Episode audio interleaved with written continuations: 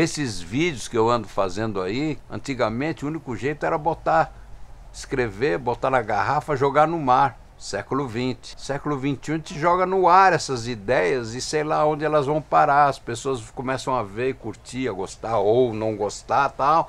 Mas esse cérebro que vai se formando pode ser que tudo isso que a gente está vendo no universo seja um átomo ou um neurônio de um outro ser enorme. Nós somos um pedacinho de alguém.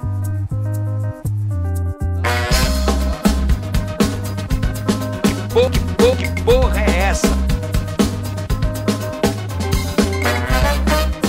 Quando era criança, eu tive sonhos seguidos todas as noites durante muitos anos. Eu me lembro que uns assim, adolescente, lembrei de novo desses sonhos, passei um tempo com eles na cabeça, esqueci de novo. Agora, ultimamente, eu tenho pensado nisso de novo.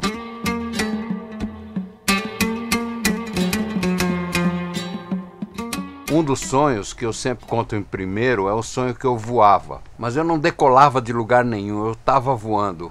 Só que o meu voar era como se eu me apoiasse na atmosfera lá em cima. Para cima de mim tinha o vácuo, não tinha mais gravidade. Eu estava no limite da gravidade. Eu me apoiava na gravidade. Mas tinha uma particularidade esse sonho. Se eu fosse para cima, se eu bobeasse, perdesse contato com a gravidade, eu ia embora, eu não conseguia mais voltar.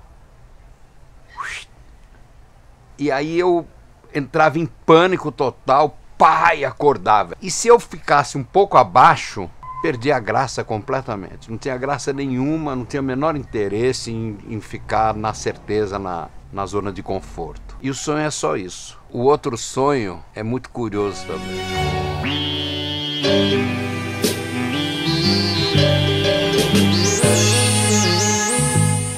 Eu sou o capitão de uma nave espacial. E sou eu, menino, com 8 anos, 10 anos. Eu comando uma nave espacial e o meu papel nesse momento é juntar as pessoas para irem comigo para a nave espacial para um mundo melhor. E eu tô ali naquele momento que as pessoas estão chegando e eu me sinto realizado, com missão cumprida. E ali eu me lembro, eu me lembro que eu ficava muito orgulhoso que tinha médico, tinha não sei o que, não sei o que lá. E o terceiro sonho é louco. O terceiro sonho é louco.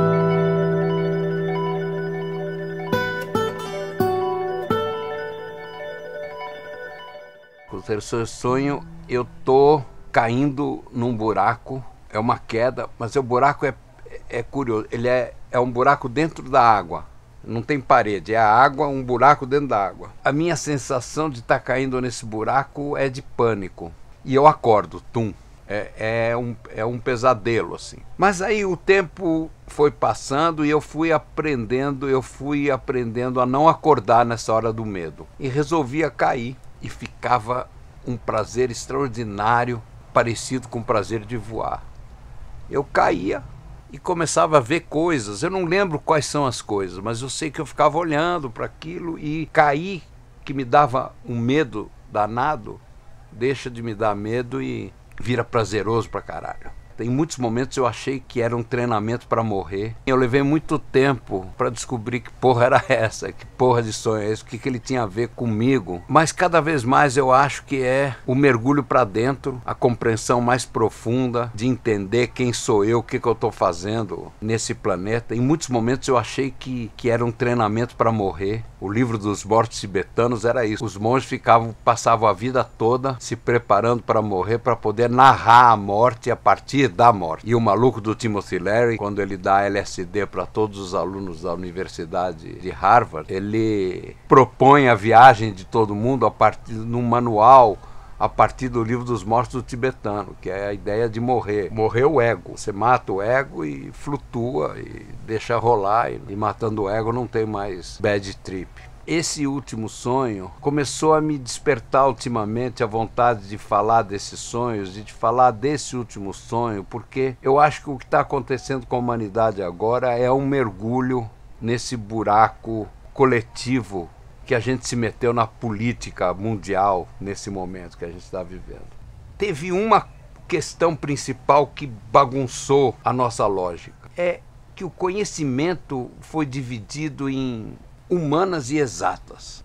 A física, que é a mãe das ciências exatas, e a filosofia, que é a mãe das ciências humanas, sempre foi e deveria continuar sendo a mesma coisa. Não tem sentido nenhum separar a porra de um negócio do outro. Porque tanto a física, no, no mergulho interior das ciências exatas, está descobrindo a porra do caos como elemento essencial para entender que porra é essa? Porque a pergunta da física é que porra é essa? A filosofia também. A pergunta fundamental da filosofia é que porra é essa? Que porra é essa? O que, que é a vida? Essa dicotomia, essa separação de ciências exatas é uma estupidez muito grande. Já tem gente que andou pensando e escrevendo o livro Theodor Becker, Política Quântica eu preciso fuçar esse livro aqui, eu não entendi nada. Eu comecei a ler, não entendi porra nenhuma desse livro aqui ainda. Mas é o cara andou pensando, aplicando a teoria quântica nos fenômenos políticos. O cara em 91 já estava falando essas coisas, no século passado, fim do século passado. E as pessoas acham que a complexidade é complicada. A complexidade não é complicada. O que é complicado é a falta de complexidade, achar que um mais um é dois e fim de papo. Nós estamos passando de uma lógica industrial para uma lógica espacial, para uma lógica do intangível, da materialidade para a imaterialidade. A lógica do conhecimento, da liberdade, das coisas que flutuam, do conhecimento gasoso, que não cabe dentro de grades curriculares. E as escolas continuam na porra da grade curricular. O aluno que vai mal é erro da escola. E por que, que uma escola tem que ser no lugar físico? Por que, que a escola não pode ser na internet? As pessoas se juntando com grupos que querem estudar, por exemplo, essas doidices que eu estou falando aqui. Tem gente interessada nisso, né? Nós estamos entrando na época das máquinas espirituais. Ó, tem um maluco aqui, eu estou sem o livro dele aqui, mas eu anotei umas coisas. É o Rei Kurzweil, figuraça doida que está falando, o livro chama-se A Era das Máquinas Espirituais. Olha o que esse cara está dizendo. Em 2019, o processador, os computadores vão ter a mesma capacidade de processar que o cérebro humano. Uma previsão que ele fez em 2009, 10 anos depois, 2019. Daqui a 3 anos, os computadores vão ter a mesma capacidade de processar do que o, o cérebro humano. Em 2029, um computador de mil dólares vai ter a capacidade de mil cérebros humanos. Em 2029, os computadores vão ter a capacidade. Os computadores. Detesto ter que ler, eu escrevo. Um... Eu não entendo a porra da minha letra. Em 2029, vão existir implantes neurais que você vai poder fazer no cérebro para se conectar diretamente com esse conhecimento eu provavelmente já vou ter me livrado dessa porra, mas vocês vão estar por aí. Nesse momento vai se discutir seriamente o que, que é ser humano. Né? E os computadores vão começar a reivindicar consciência. Aliás, o Black Mirror já anda falando esse tipo de coisa por aí, mas só que ele fala sempre do lado negativo, que vai dar ruim, vai dar merda e não sei o quê, mas não é necessariamente assim. É que as distopias dão mais ibope do que as utopias. Mas olha só, em 2099 não há mais distinção clara entre ser humano e a máquina. Do mesmo jeito que a gente se conecta pela internet, digamos assim, hoje, que em tese estamos conectados com todo mundo, estamos a um clique, dois, três cliques de qualquer outro ser humano. Dá uma olhada nesses mapas aí, ó. Esses cliques entre uma pessoa e outra estão nos mapas que uma linha anda fazendo. O que, que é um cérebro? São pequenos impulsos elétricos entre um lugar do cérebro e outro. Toda a nossa inteligência são pequenos pontos, ligações elétricas. Se todo mundo estiver conectado ao mesmo tempo, a imagem que se forma é de um puta cérebro. A humanidade tem uma inteligência coletiva possível. Quando o impossível acontece, isso aqui é um livro pirante, que começa a mostrar as coisas impossíveis acontecendo. O século XXI é sobre coisas que não eram possíveis no século XX. A gente sempre pensa que vai sair com um foguete um dia qualquer e achar outro planeta com vida. Mas quem falou que a vida inteligente, que certamente existe em algum lugar, tem a mesma escala que a gente? E se forem da escala dos micróbios a vida inteligente? E se essa vida inteligente estiver dentro do nosso sangue, aqui em algum lugar, tem alguma vida inteligente minúscula? Por que, que a gente acha que vai ser uma coisa do tamanho da gente? Não é uma bola de discussão para levar com a molecada na escola? Discutir essas coisas? Em vez de ficar falando equação de segundo grau? Puta que eu pariu.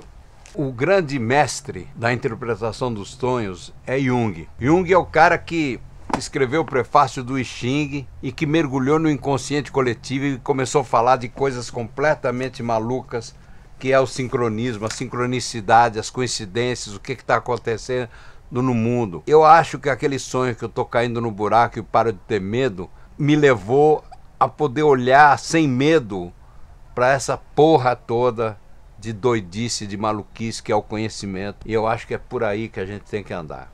Acabar com a caretice, acabar com as coisas, com os fundamentalismos imbecis que as religiões estão construindo em torno de todo mundo, que a política careta está construindo em torno de todo mundo, e olhar para uma política ampliada, aberta, grande, que é a partir desses grandes mestres que andaram descobrindo as coisas fantásticas que estão acontecendo o tempo todo e que a gente não encontra onde discutir elas. Agora temos onde discutir, é isso aí.